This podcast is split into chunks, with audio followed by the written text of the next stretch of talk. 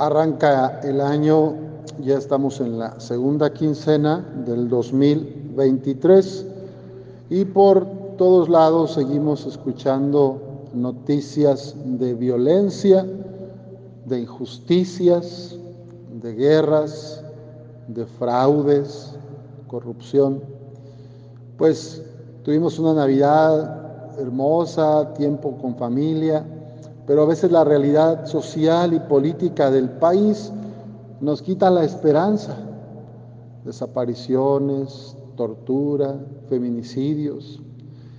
Y podemos sentir que, pues que la luz que es Cristo, la luz que nos ha venido, como que no, no llega a cambiar nuestra vida. En la lectura que escuchamos de Isaías, dice el profeta, engrandeciste a tu pueblo e hiciste grande su alegría.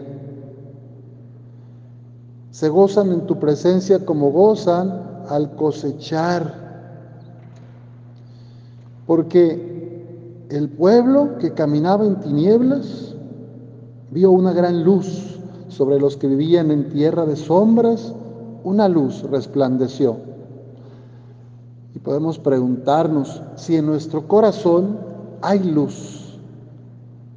Siento que en lo que va del año, en mi corazón hay amor, hay paz, hay caridad por los demás. Estoy transmitiendo la misericordia de Dios. ¿Cómo predica Jesús cuando está allá a la orilla del lago de Cafarnaúm? En su vida pública, después de que arrestaron a Juan el Bautista. ¿En qué consiste la predicación de Jesús? ¿A quiénes invita a colaborar en esta tarea? ¿A hombres perfectos? ¿A mujeres santas y perfectas? ¿A quién invita Jesús? A unos pescadores que tenían traumas, errores, problemas. Como cualquier ser humano, tentaciones, pecados. Jesús no llamó a personas perfectas y puras, llamó gente como tú y como yo. ¿Y a qué los llama? ¿A qué los invita? ¿A qué proyecto? Pues el, el proyecto es el del reino de su Padre, el reino de Dios, que es un proyecto que precisamente trata de llevar la luz a las tinieblas, de llevar el perdón con aquellos que son pecadores, de liberar a los que están oprimidos.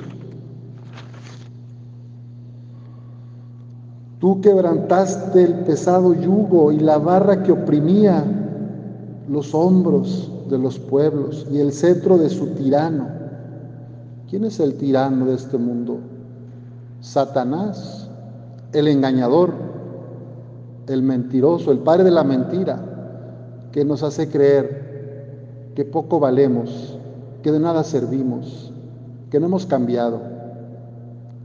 Hoy la buena noticia es que así como Jesús confió en Pedro, en Santiago, en Juan, en Andrés, Él confía en ti, Él confía en nosotros, porque sabe que desde nuestra debilidad podemos ser luz para los demás, que desde nuestra fragilidad, si dejamos que su luz resplandezca en nuestro corazón, podemos ser un fuego que encienda otros fuegos.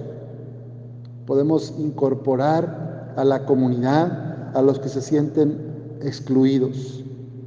Y eso es la predicación de Jesús.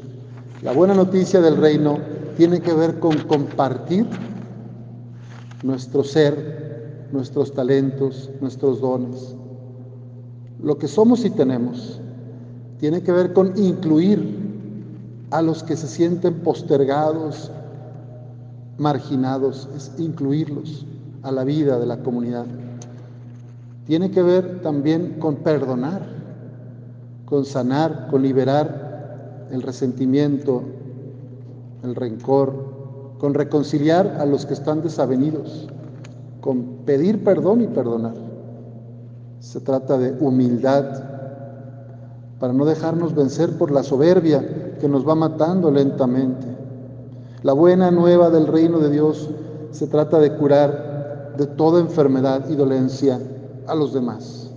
No solo de las dolencias físicas, sino también emocionales, espirituales, mentales. Vivimos en un tiempo donde se habla de que la pandemia del siglo XXI no es el COVID. La pandemia de este siglo es la depresión, la ansiedad, la angustia, la vida en una desilusión constante, en un vivir donde la gente no se valora a sí misma, no se abraza, no se acepta y siempre está pues en tristeza o en ira, en rabia. Hoy el Señor nos viene a decir, yo soy el que los ama, el que los levanta, y Jesús nos invita a servirle. Como dice San Pablo, no nos envía a bautizar, sino a predicar el Evangelio, y no con sabiduría de palabras, sino con nuestro testimonio de vida. Porque el amor, dice San Ignacio de Loyola, hay que ponerlo más en las obras que en las palabras. Santa Inés, esta joven mártir adolescente, es un ejemplo de entrega, hasta derramar la sangre. No dijo muchas palabras, entregó su vida completamente a los demás. Que Dios nos dé la fuerza para ser reconciliadores, constructores de paz, y que tú y yo, como los primeros doce, siendo imperfectos, dieron luz al mundo, que tú y yo también seamos un fuego que encienda otros fuegos. Así sea.